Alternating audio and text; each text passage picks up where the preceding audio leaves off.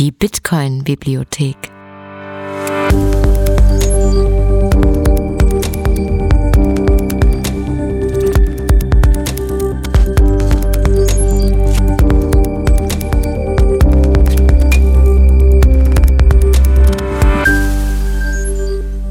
Der Bitcoin-Lese-Podcast. Hallo und willkommen zur ersten Lesefolge der Bitcoin-Bibliothek. Mein Name ist Chris und ich bin euer Bibliothekar. Mit Polunder, Lesebrille und bequemen Pantoffeln, wie sich das gehört. Nun, es war gar nicht so einfach, einen Text für die erste Lesung auszuwählen. Es gäbe sicherlich viele gute Artikel und Buchpassagen, die sich für den Einstieg in einen Bitcoin-Lese-Podcast eignen würden. Es hätte nahegelegen, einen Text auszuwählen, der die Historie und Eigenschaften von solidem Geld erläutert und der herleitet, warum Geld nicht von einer zentralen Stelle geschöpft und verwaltet werden sollte. Die erste Folge hätte zeigen können, dass Bitcoin dieses solide Geld ist und dass seine radikale Dezentralisierung die eigentliche Innovation ist. Es hätte erörtert werden können, dass ein unendliches Wirtschaftswachstum auf einem Planeten mit begrenzten Ressourcen, mit einer hart begrenzten Geldmenge, wie Bitcoin diese hat, wahrscheinlich nicht mehr erforderlich ist. Vermutlich wäre dieses unendliche Wirtschaftswachstum gar nicht mehr möglich. Ich bin mir sicher, wir werden hierzu noch den ein oder anderen Text lesen. Aber heute gibt es zum Einstieg erst einmal etwas Magie. Es ist mir eine große Freude und Ehre, dass der erste Artikel vom Gigi ist. Magisches Internetgeld. Es geht um Personen, die wie von Geisterhand auftauchen und wieder verschwinden, um magische Karten und Pilze und um Zaubersprüche, die es einem ermöglichen, wirkliche Werte im Gehirn zu speichern, um diese von dort aus an andere Orte zu teleportieren. Magic. Der Text ist ein Kapitel aus Gigis neuem Buch 21 Ways, welches vor der Veröffentlichung sukzessive schon online gelesen werden kann. Vermutlich kennt ihr Gigi schon und wenn nicht, dann ist es jetzt an der Zeit. Gigi schreibt wunderbare Artikel und Bücher über Bitcoin und schafft es hierbei, immer wieder neue Aspekte dieser einzigartigen Erfindung zu beleuchten. Ich verlinke euch den Text, Gigis Webseite und den Dokumentarfilm Human Bee von Cinemook in den Show Notes, es ist ein toller Film und hier hat Gigi einen magischen Auftritt. Ein besonderer Dank gilt natürlich dem Autor, aber auch dem Übersetzer Geronimo, dem Lektor Kit und dem Apricot Verlag, welcher den eigentlich englischsprachigen Text in der deutschen Übersetzung in der hauseigenen Apricot Mediathek online hostet. Schaut mal in der Mediathek vorbei. Auch diesen Link findet ihr in den Show Notes. Nun aber Lesebrille auf und ab in den Text.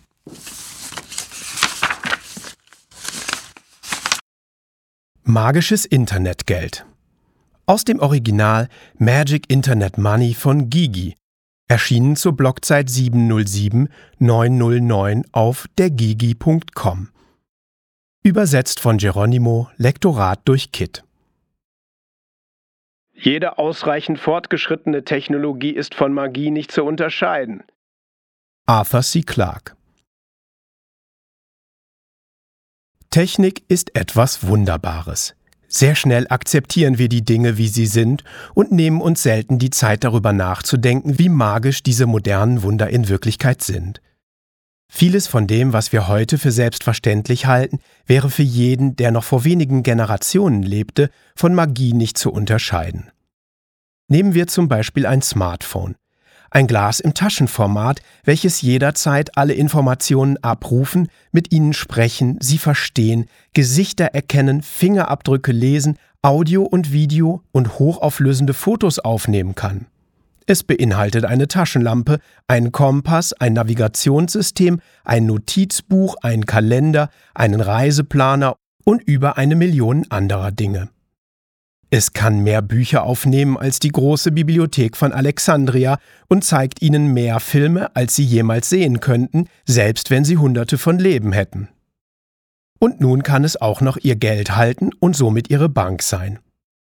Wie bei jeder Technologie müssen Sie nicht unbedingt wissen, wie Ihr Smartphone funktioniert, um es zu benutzen.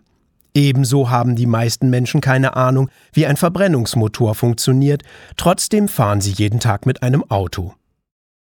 Sie mögen ein ungefähres Verständnis haben, eines, das gut genug ist, um etwas Vertrauen in das zu haben, was sie verwenden, aber es wird oft genau das bleiben, ein ungefähres Verständnis. Wie wenig Wissen wir über das Innenleben von etwas haben, wird offensichtlich, wenn es nicht mehr funktioniert.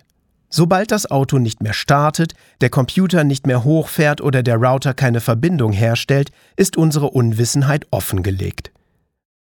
Was für die Wunder der Gegenwart gilt, gilt auch für die Wunder der Zukunft. Man muss nicht alles verstehen, um es erfolgreich einzusetzen. Der beste Weg, sich mit Technologie oder Magie vertraut zu machen, besteht darin, sie zu benutzen. Es gibt keinen besseren Weg, um zu lernen, wie etwas funktioniert, wie es für sie nützlich sein kann, als praktische Erfahrung.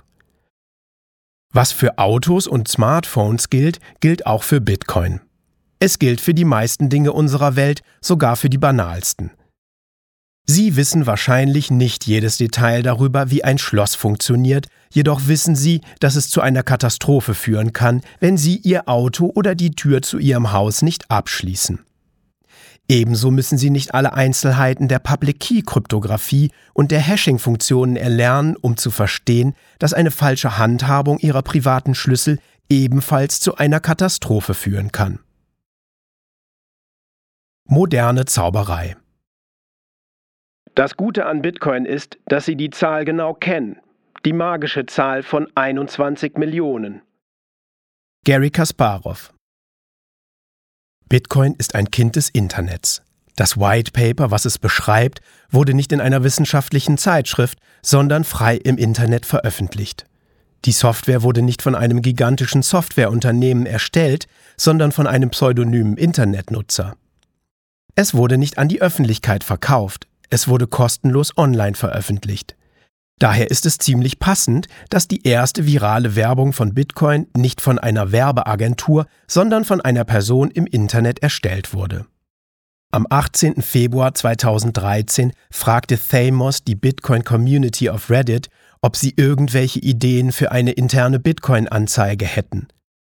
Eine Stunde später reichte Mavenspot ein herrliches Gemälde eines unglaublich gut gezeichneten und wunderschönen blauen Zauberers ein. Man kann nur die Worte von Man Boobs, The Clown wiederholen. Perfekt. Der Zauberer nahm ein Eigenleben an und zauberte sich auf T-Shirts, Socken, Tassen, Gemälde und andere Kunstwerke. Er wurde immer wieder gezeichnet, doch das größte Wunder ist, dass er dafür sorgte, dass die Bezeichnung für Bitcoin hängen blieb. Magic Internet Money. Die Internetkultur ist seltsam und die Bitcoin-Kultur ist wohl noch seltsamer. Dies ist nicht besonders überraschend, da die Early Adopters jedes neuen Systems, sei es ein globales Kommunikationsnetzwerk oder magisches kryptografisches Geld, das unweigerlich die monetäre Struktur dieser Welt entwurzeln wird, aus Randgruppen kommen. So wie man in den Anfangstagen ein bisschen ein Sonderling sein musste, um online zu sein, musste man in den ersten Jahren ein besonderes Wesen sein, um sich für Bitcoin zu interessieren. Obwohl wir seit den Anfängen einen langen Weg zurückgelegt haben, ist und bleibt Bitcoin immer Magic Internet Money. Es ist magisch, es ist aus dem Internet und es ist Geld, wirklich gutes Geld. Satoshi Nakamoto der erste Bitcoin-Magier. Erste Regel der Magie, lass niemanden deinen Namen wissen. Namen haben Kraft. Neil Gaiman. Wie wir in Kapitel 1 gesehen haben, hat Bitcoin eine lange intellektuelle Vorgeschichte. Es ist nicht aus dem Nichts aufgetaucht, sein Schöpfer allerdings schon. Satoshi Nakamoto tauchte zum ersten Mal mit der Ankündigung des Bitcoin White Papers am 31. Oktober 2008 auf. Während Satoshi zuvor einige private Korrespondenzen mit ausgewählten Personen hatte, vor allem Adam Beck und Wei Dai, schrieb er in der Nacht von Halloween 2008 seine erste öffentliche E-Mail an die Kryptographie-Mailingliste. Wie er in seinen Schriften erwähnt, hatte er über eineinhalb Jahre am Design von Bitcoin gearbeitet und schon viele Jahre zuvor über die Idee von elektronischem Bargeld und welche Transaktionsarten nützlich sein könnten, nachgedacht. Während über den pseudonymen Schöpfer von Bitcoin wenig bekannt ist, haben viele versucht, die Identität der Person oder Personen hinter Satoshi Nakamoto zu enthüllen. Bisher waren alle Versuche entweder schrecklich fehlgeleitet, wild spekulativ oder beides. Bis heute waren sie nicht schlüssig. Das wohl prominenteste Beispiel für einen solchen Outing-Versuch wurde von der Journalistin Lea McGrath Goodman gemacht, die Dorian Prentice Satoshi Nakamoto als den Schöpfer von Bitcoin identifizierte. Dorian, ein pensionierter Ingenieur, der damals 64 Jahre alt war, bestritt etwas mit Bitcoin zu tun zu haben und erwähnte, dass er erst einige Wochen, bevor Reporter die Nachricht verbreiteten und sein Leben auf den Kopf stellten, davon gehört habe. Nachdem sich der Medienrummel gelegt hatte, begann die Bitcoin-Community Dorian als Ersatz für das Gesicht von Satoshi Nakamoto anzunehmen und dabei entstanden Memes und Kunstwerke. Der Mann selbst wurde zu einer Art Meme, und wenn die Identität von Satoshi ein Rätsel bleibt, könnte er für immer das Gesicht des Erfinders von Bitcoin sein. Im Laufe der Jahre meldeten sich mehrere Personen, die behaupteten, der Schöpfer von Bitcoin zu sein, von obskuren und zwanghaften Lügnern bis hin zu Menschen mit geistiger Behinderung. Niemand war in der Lage zu beweisen, dass er Satoshi ist. Eine Behauptung, die dank Public Key Kryptographie einfach zu beweisen ist, indem man eine Nachricht mit einem von Satoshis privaten Schlüsseln signiert. Ohne kryptografische Beweise bleiben leider nur ungeheuerliche Behauptungen und wilde Spekulationen. Während einige Leute zweifellos verärgert sind, dass ihre Neugier in Bezug auf Satoshis Identität nicht gestillt ist, bin ich darüber nicht traurig. Im Gegenteil. Die Tatsache, dass wir nicht wissen, wer Satoshi Nakamoto ist, ist ein Feature, kein Fehler. Ein führerloses System darf keinen Führer haben. Wie Jimmy Song so prägnant merkte, eines der großartigsten Dinge, die Satoshi getan hat, war zu verschwinden. Abgesehen von seinem Vermächtnis, das Bitcoin ist, hat uns Satoshi eine Sammlung von Kommentaren und Schriften hinterlassen, die den Code begleiten. Seine vielen öffentlichen Beiträge sowie einige private Diskussionen, die er mit anderen Kryptographen und frühen Anwendern von Bitcoin führte, sind weiterhin online verfügbar. Wenn Sie daran interessiert sind, die Schriften von Satoshi zu erkunden, sind die folgenden beiden Ressourcen wahrscheinlich die bisher vollständigsten Archive. The Complete Satoshi, das vom Satoshi Nakamoto Institut gehostet wird, The Book of Satoshi von Phil Champagne, das zusätzlich zu Satoshis Schriften, Erklärungen und historischen Kontext enthält. Diese Schriften ermöglichen es uns, eine Zeitleiste von Satoshis Aktivitäten zu skizzieren, die von seinem plötzlichen Auftauchen im Jahr 2008 bis zu seinem Verschwinden im Jahr 2010 reicht. Das folgende ist eine solche Zeitleiste zusammen mit wichtigen Ereignissen in der frühen Geschichte von Bitcoin. 18.08.2008 Satoshi registriert bitcoin.org. 31.10.2008 Veröffentlichung des Bitcoin White Papers. 9.11.2008 Das Bitcoin-Projekt wird bei SourceForge registriert. 3.1.2009 Der Genesis-Block wird gefunden. Block 0. 8.1.2009 Version 0.1 wird angekündigt und veröffentlicht. 11.01.2009 Hal tweeted Running Bitcoin. 12.01.2009 Erste Bitcoin-Transaktion Satoshi schickt Hal 10 Bitcoin. Block 170 27.01.2009 Erste Schwierigkeitsanpassung Block 2016 5.10.2009 Erster Wechselkurs über New York Liberty Standard. 12.10.2009 Erster Bitcoin zu Fiat-Austausch. Block 24.835. 12.10.2009 Erstellung des Hashtag Bitcoin Dev Kanals auf Freenode. 16.12.2009 Version 0.2 wird veröffentlicht. 22.05.2010 erste Transaktion für ein reales Gut. Block 57.043. 7.07.2011 Version 0.3 wird veröffentlicht. 11.07.2010 Slashdot-Artikel über Bitcoin. 17.07.2010 Mt. Gox wird gestartet. 28.08.2010 Letztes Commit von Satoshi. 343328C. 14.07.2010. Erstes Commit von Gavin Anderson. 8BD6620. 19.07.2010, Version 0.3.1, veröffentlicht von Gavin Andresen. 10.12.2010, erster Artikel in einem Mainstream-Magazin, PC World. 12.12.2010, letzte öffentliche Nachricht von Satoshi. Block 97230. So kam es, dass Satoshi nach etwas mehr als zwei Jahren am 12. Dezember 2010 verschwand.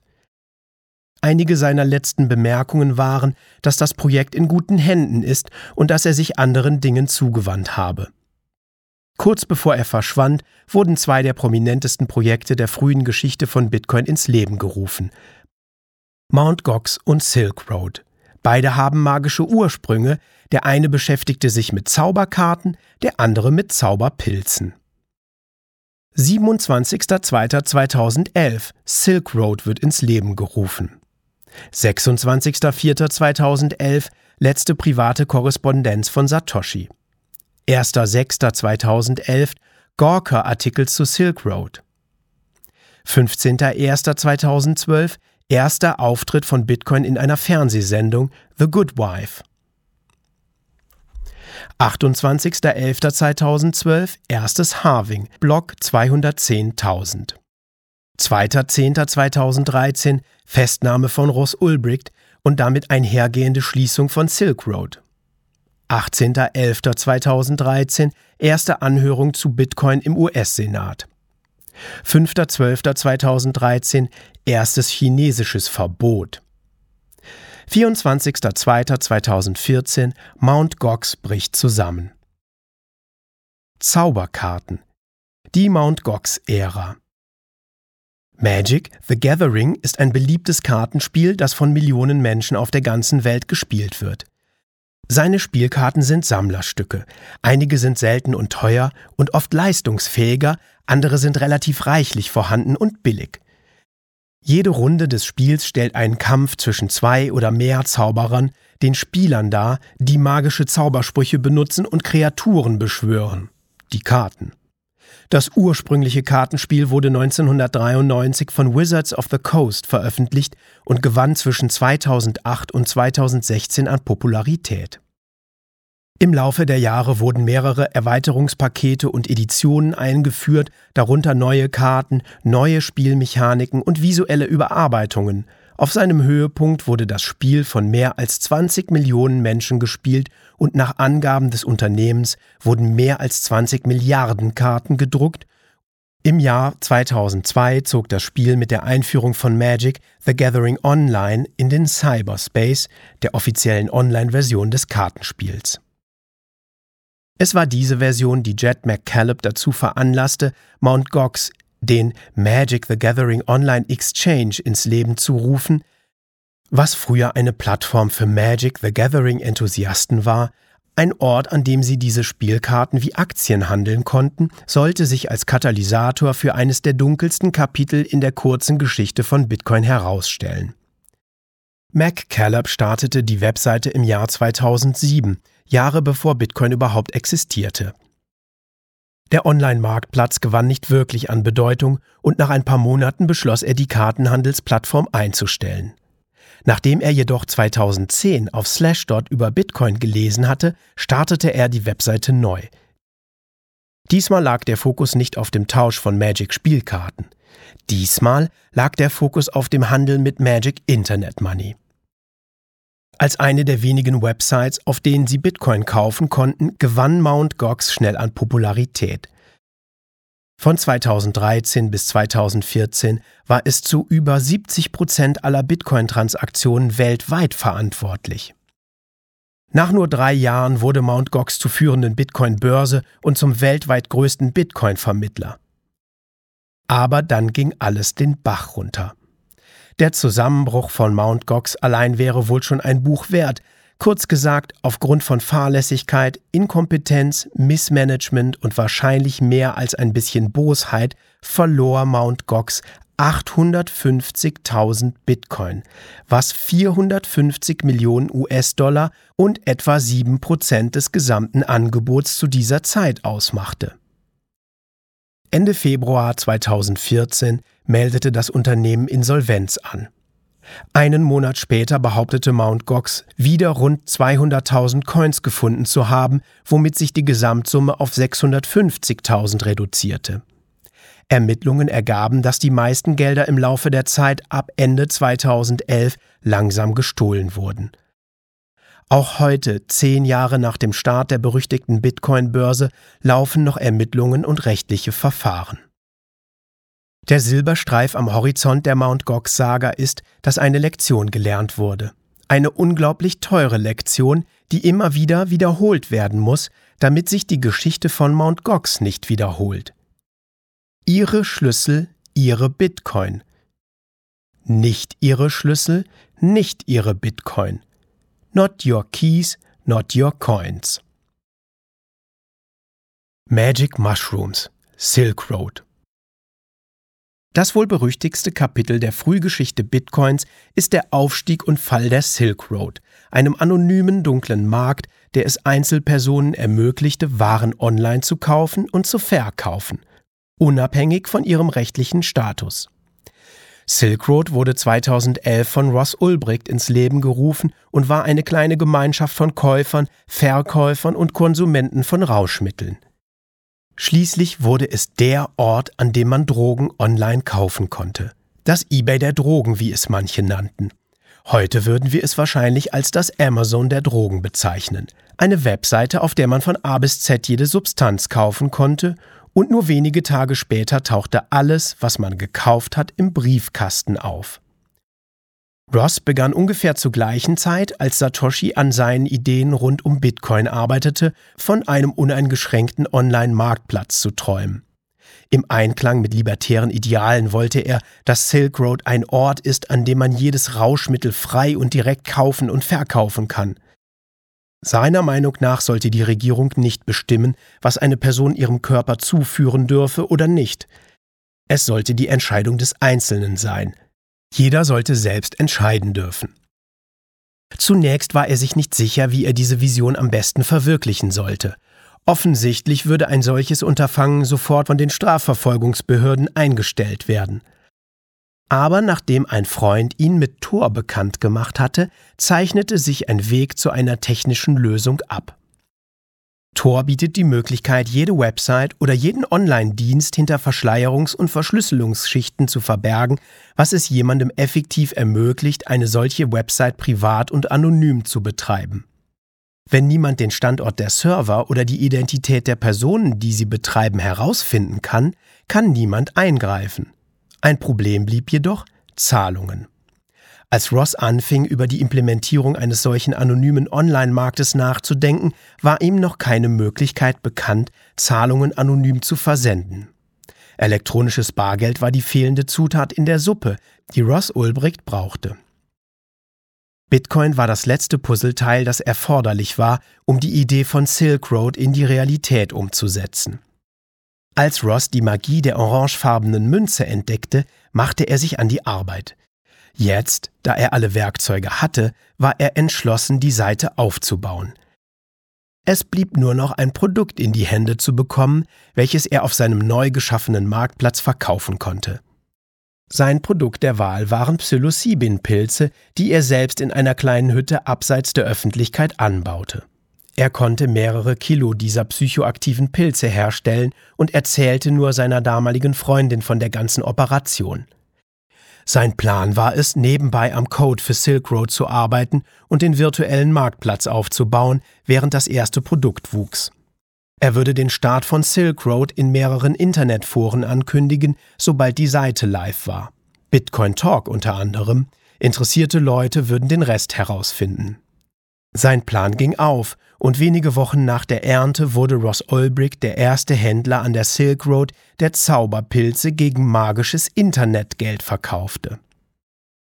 Was als Webseite mit Zauberpilzen als einzigem Eintrag begann, entwickelte sich schließlich zu etwas, das größer war, als sich selbst die optimistischsten Projektionen ihres idealistischen Gründers hätten vorstellen können. Es wird geschätzt, dass die Einnahmen von Silk Road während ihrer Existenz 9,5 Millionen Bitcoin überschritten haben, was mehreren hundert Milliarden US-Dollar entspricht. Einige Schätzungen gehen sogar auf 1,2 Milliarden US-Dollar hoch. Andere Zahlen sind ebenso beeindruckend.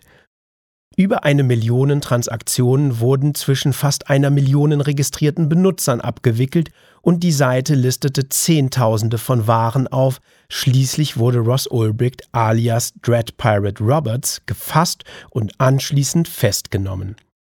Silk Road wurde geschlossen. Die Geschichte von Ross Ulbricht, seiner Verhaftung und dem Aufstieg und Fall von Silk Road ist ebenso faszinierend wie fesselnd. Es ist die Geschichte eines jungen, ehrgeizigen und hochintelligenten Mannes, der schließlich DPA wurde. Gefürchteter Pirat und Kapitän des größten virtuellen Drogenschiffs, das die Welt je gesehen hatte. Eine Geschichte über Idealismus, Liebe, multiple Identitäten, korrupte FBI-Agenten, Auftragsmörder, moralische Fragen, Verrat, Freundschaft, vorgetäuschte Morde, echten Diebstahl und die verschwimmenden Grenzen zwischen Gut und Böse. Es ist eine Geschichte, die für immer mit den frühen Tagen von Bitcoin verwoben sein wird. Für viele war Silk Road eine Einstiegsdroge zur orangefarbenen Pille der erste Kontakt mit Magic Internet Money. Ross verbüßt jetzt eine doppelt lebenslange Haftstrafe plus 40 Jahre ohne Möglichkeit auf Bewährung. Im Wesentlichen für den Start einer Webseite. Obwohl die Geschichte nuanciert und kompliziert ist, ist dies zweifellos eine überaus harte Strafe für die Begehung gewaltfreier Verbrechen, zumal die Details der Handhabung des Falls und der Beweiserhebung fragwürdig sind. Natürlich können Ideen nicht eingesperrt werden. Nachdem Silk Road geschlossen wurde, tauchten andere dunkle Marktplätze auf, von denen viele bis heute existieren. Zweifellos werden uns dunkle und graue Online-Märkte begleiten, solange es globale Kommunikationsnetzwerke und eine starke Verschlüsselung gibt. Was von einigen als abscheulich angesehen wird, wird von anderen als sicherer und bequemer Weg begrüßt, um Rauschmittel und Pharmazeutika zu erhalten, die entweder schwer zu bekommen sind aufgrund des Preises oder der Notwendigkeit von Verschreibungen oder in ihrer Gerichtsbarkeit illegal sind. Was auch immer Ihre Meinung zu diesen Angelegenheiten sein mag, Bitcoin und die dunklen und grauen Märkte, die es ermöglicht, sind hier, um zu bleiben. Aufgrund seiner Beständigkeit und eines unaufhaltsamen Preisanstiegs hat sich die öffentliche Wahrnehmung von Bitcoin im Laufe der Jahre von unauffindbarem Darknet-Geld zu spekulativen Vermögenswerten verschoben. Für einige Leute, mich eingeschlossen, verschob sich die Wahrnehmung sogar noch weiter. Von spekulativen Vermögenswerten hin zu hartem Geld und Spartechnologie. Ich denke jedoch, dass es wichtig ist, die frühe Geschichte von Bitcoin zu verstehen, einschließlich seiner frühen Anwendungsgebiete, der Motivation dahinter und des Grundes, warum Bitcoin ausgewählt wurde, um die Probleme seiner frühen Anwender zu lösen. Wie und warum Bitcoin verwendet wird und von wem, wird sich im Laufe der Zeit zweifellos weiter ändern. Aber egal, ob Sie damit Zauberpilze kaufen oder nicht, Bitcoin wird immer Magic Internet Money bleiben. Magie, Teleportation, Gestaltwandel und Unsichtbarkeit. Es ist schwer, die Magie von Bitcoin zu erklären, wenn man sie nicht selbst erlebt hat zum ersten Mal magisches Internetgeld zu erhalten, ist nun ja magisch. Verdammt, selbst nach all den Jahren im Bitcoin-Bereich bin ich immer noch verzaubert. Die Tatsache, dass irgendwelche Leute aus dem Internet Werte direkt hier und jetzt in mein Portemonnaie teleportieren können, ist nichts weniger als ein Wunder. Dass diese Münzen direkt zwischen ihnen und mir fließen, ist absolut magisch. Keine Vermittler, keine vertrauenswürdigen Dritten, kein Dienst zum Anmelden. Nur Sie und ich, die über eine Reihe von Kanälen kommunizieren. Die Folgen davon sind ebenso tiefgreifend wie faszinierend. Wie funktioniert es? Wer ist zuständig? Woher kommen diese Münzen? Kann ich mehr davon machen? Diese und eine Million anderer Fragen werden Ihnen in den Sinn kommen, wenn Sie die Tiefe dessen, was gerade passiert ist, begreifen. Jemand hat Ihnen etwas Wertvolles gegeben, indem er Ihnen eine Nachricht geschickt hat. Satoshi war wahrscheinlich die erste Person, die auf die magischen Eigenschaften von Bitcoin anspielte. In einem seiner vielen Forenbeiträge schrieb er, Stellen Sie sich als Gedankenexperiment vor, es gäbe ein unedles Metall, das so selten ist wie Gold, aber mit folgenden Eigenschaften. Langweilig, graue Farbe, kein guter Stromleiter, nicht besonders stark, aber auch nicht duktil oder leicht formbar, nicht für praktische oder dekorative Zwecke geeignet und eine besondere magische Eigenschaft. Kann über einen Kommunikationskanal transportiert werden. Natürlich ist Bitcoin dieses magische Basismetall, auf das Satoshi anspielte, das sich erstaunlicherweise über jedes Kommunikationsmittel transportieren lässt. Dies impliziert, dass das Internet für Bitcoin keine Notwendigkeit ist. Theoretisch könnten sie so ziemlich alles verwenden, um ihre Bitcoin zu senden und zu speichern. Derzeit ist das Internet bei weitem das beste Kommunikationsmittel, das wir haben.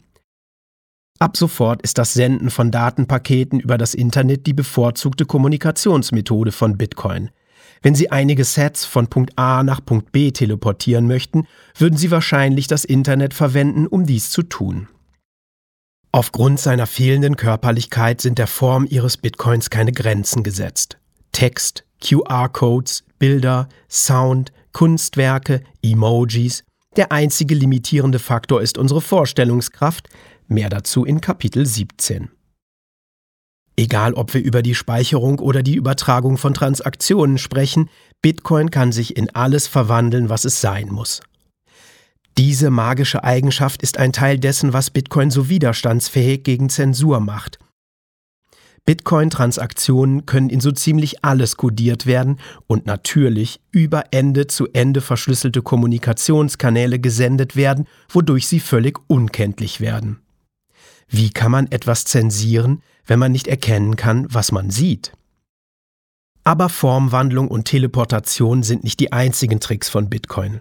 Wenn ich einen Favoriten auswählen müsste, würde ich wahrscheinlich die magische Fähigkeit von Bitcoin wählen, zu verschwinden.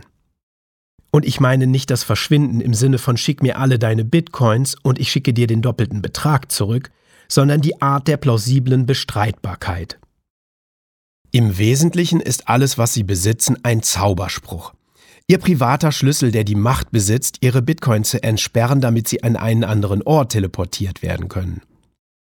Die meisten Leute speichern diesen Zauber auf einem Stück Papier oder einem Stück Stahl oder einem Stück spezieller Hardware.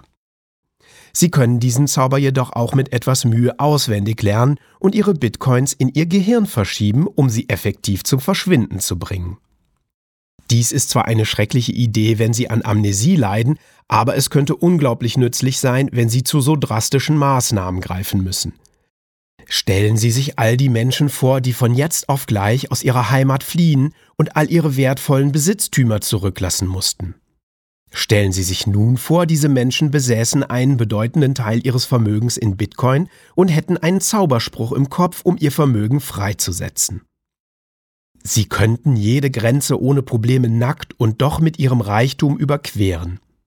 Für die Grenzbeamten wäre nichts zu finden und mit einem einzigen Abracadabra könnten unsere nackten Protagonisten ihren Reichtum wiederherstellen, sobald sie an einem sicheren Ort angekommen sind. Magisch, nicht wahr? Internet. Das Problem der Doppelausgaben. Alle Computer sind Kopierer. Das Internet selbst im Wesentlichen ist ein gigantisches Kopiergerät. Dies ist zufällig auch der Grund, warum es bis zur Erfindung von Bitcoin kein Geld im Internet gab. Wenn Sie eine Datei auf Ihrem Computer verschieben, bewegt sie sich nicht wie reale Objekte in der realen Welt. Es wird kopiert und nachdem die Kopie auf Fehler überprüft wurde, wird das Original gelöscht. Daher ist das Problem des Geldes im Internet, wenn ich 10 Dollar von meinem Computer zu deinem übertrage, werden die 10 Dollar tatsächlich kopiert. Während der Übertragung beträgt die gesamte Bilanz 20 Dollar. Und Sie müssen mir vertrauen, dass ich meine ursprünglichen 10 Dollar vernichte, nachdem Sie die Kopie erhalten haben. Würden Sie mir vertrauen? Dies ist kurz gesagt das Problem der Doppelausgaben, Double Spending Problem. Dieses Problem ist der Grund, warum die allermeisten Leute dachten, dass das Internet kein Geld haben kann. Geld. Vertrauen schaffen. Was meine ich, wenn ich sage, dass das Internet kein Geld haben kann? Schließlich gibt es Kreditkarten, Online-Banking, PayPal, Venmo, Cash App, Alipay, WeChat Pay und viele andere Dienste, mit denen Sie Geld über das Internet senden und empfangen können. Eines haben sie jedoch alle gemeinsam. Damit sie funktionieren, braucht es einen Mittelsmann, in der Regel ein Unternehmen. Das liegt daran, dass sie jemandem vertrauen müssen, der die Buchhaltung richtig macht. Alles wegen dieses lästigen Doppelausgabenproblems.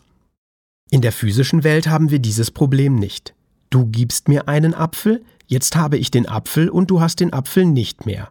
Es gibt keinen Kopiervorgang, das heißt keine Vervielfältigung und nachträgliche Löschung. In der physischen Welt bewegen sich die Dinge auf natürliche Weise von A nach B, ohne kopiert zu werden. In der physischen Welt brauchen Sie keinen Zwischenhändler, um Transaktionen zu erleichtern. Im Cyberspace bestand die einzige Lösung für dieses Problem darin, dass ein Mittelsmann, ein vertrauenswürdiger Dritter, die Anordnung der Transaktionen verwaltete. Somit wissen PayPal, Visa, Mastercard und alle anderen Unternehmen, die Transaktionen abwickeln, standardmäßig genau, wer zu welchem Zeitpunkt und aus welchem Grund was an wen bezahlt hat. Wissen ist Macht. Und dieses besondere Wissen gibt diesen vertrauenswürdigen Dritten die Macht, Transaktionen zu blockieren, Konten einzufrieren, Zahlungen abzulehnen und ihre Kunden aus ihrer Plattform rauszuwerfen. Darüber hinaus werden die Daten, wie die Geschichte gezeigt hat, unweigerlich entweder durch Nachlässigkeit, Inkompetenz oder gezielte Hacks öffentlich. Vertrauenswürdige Dritte sind Sicherheitslücken, wie Nick Sabo sagen würde. Bitcoin schiebt all diese Dinge einfach beiseite, was es zum Teil so magisch macht. Es verhält sich wie echtes Geld in der realen Welt. Sie geben mir einen Dollarschein und das war's. Der Dollarschein muss nicht durch jemand anderen gehen, um bei mir anzukommen. Und warum dieser Dollarschein den Besitzer wechselte, geht niemanden etwas an außer uns. Wir können anderen davon erzählen, sind aber nicht dazu gezwungen und vor allem müssen wir für diese Transaktion nicht um Erlaubnis bitten. Bitcoin verhält sich genau so. Du schickst mir ein paar Sets und das war's. Jetzt habe ich diese Sets und du nicht. Ein Bitcoin-Zauberer werden. Bis vor kurzem musste man ein Zauberer sein, um Bitcoin zu verwenden. Zumindest hat es sich so angefühlt obwohl Bitcoin vom ersten Tag an mit einer grafischen Benutzeroberfläche ausgestattet war, war und ist das Verständnis der geheimnisvollen Konzepte, mit denen es funktioniert, wie das Erlernen einer alten Sprache. Private Schlüssel, öffentliche Schlüssel, Hashing-Funktionen, kryptografische Signaturen, elliptische Kurven, entfernte Prozeduraufrufe. Für die meisten Menschen gibt es einfach keinen Unterschied zwischen diesen Konzepten und Glyphen, die einen Zauberspruch beschreiben. Wenn Sie einige dieser Konzepte bereits verstehen, herzlichen Glückwunsch. Sie haben einen Vorsprung, wenn es darum geht, Bitcoin zu begreifen. Die technische Seite von Bitcoin ist jedoch nur ein Teil des Puzzles. Denken Sie daran, Bitcoin ist in erster Linie magisches Internetgeld. Viele technikbegeisterte Menschen halten es für eine technologische Erfindung und erkennen nicht die besonderen Eigenschaften, die es zu einer erstaunlichen monetären Innovation machen. Während die Verwendung von Bitcoin von Tag zu Tag einfacher wird, sind die Tage der Zauberer nicht gezählt. Bis heute diskutieren Bitcoin-Experten Entwicklungen und Ideen im Bitcoin Wizards IRC-Kanal. Und Bitcoin wird immer noch als magisches Internetgeld angenommen und beschrieben. Der ursprüngliche Zauberer entwickelt sich zusammen mit Bitcoin, ebenso wie unsere Vorstellung davon, was ein Bitcoin-Zauberer ist. Heute kann man wohl sagen, dass die wahren Zauberer die Entwickler sind, die an Verbesserungen der Basis des Bitcoin-Protokolls arbeiten.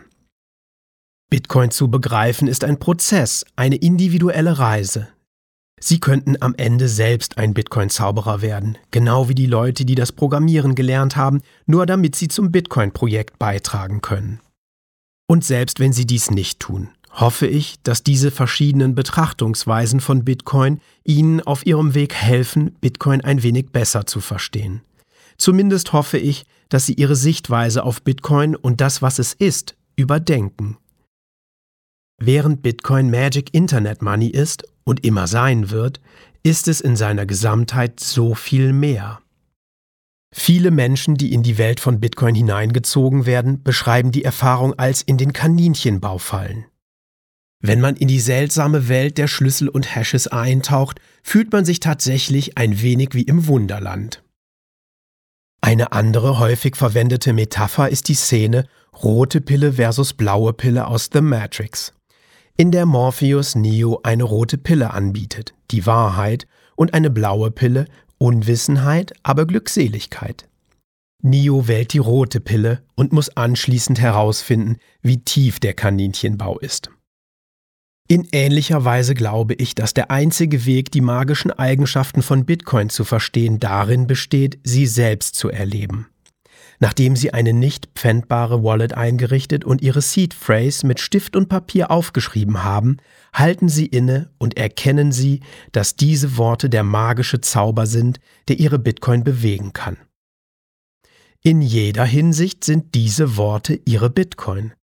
Verlieren Sie sie, sind sie weg. Prägen Sie sie sich ein und Sie haben Bitcoin in Ihrem Kopf. Magisch.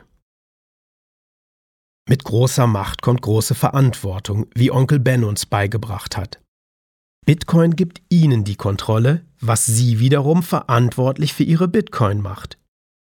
Sobald Sie einige Sets in die Hände bekommen, können Sie sie an jeden beliebigen Ort senden, ohne um Erlaubnis zu fragen, ohne Anmeldungen oder Vermittler, dies wiederum bedeutet, dass Sie sorgfältig und vorsichtig sein müssen. Wenn Sie den Zugriff auf Ihr Geld verlieren, gibt es niemanden, den Sie anrufen können. Niemand kann Ihnen helfen, sie wiederherzustellen. Wenn Sie Geld an einen Betrüger senden, kann niemand diese Transaktion rückgängig machen oder Sie für Ihre Leichtgläubigkeit entschädigen. Diese Verlagerung von Vertrauen und Verantwortung von Dritten zu ihnen selbst ermöglicht die Entstehung von solidem Geld aus dem Bitcoin-Netzwerk. Aber was unterscheidet solides Geld von einem unsoliden? Warum brauchen wir überhaupt solides Geld? Die Beantwortung dieser Frage wird im Mittelpunkt des nächsten Kapitels stehen.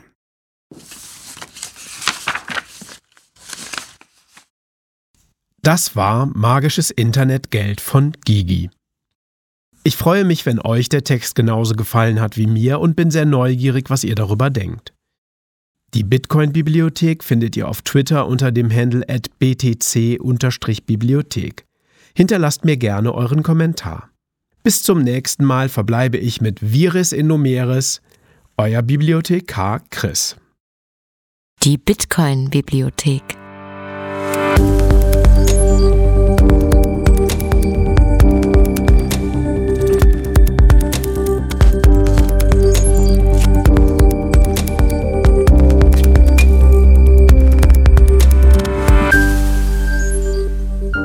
Der Podcast zur dezentralen Revolution.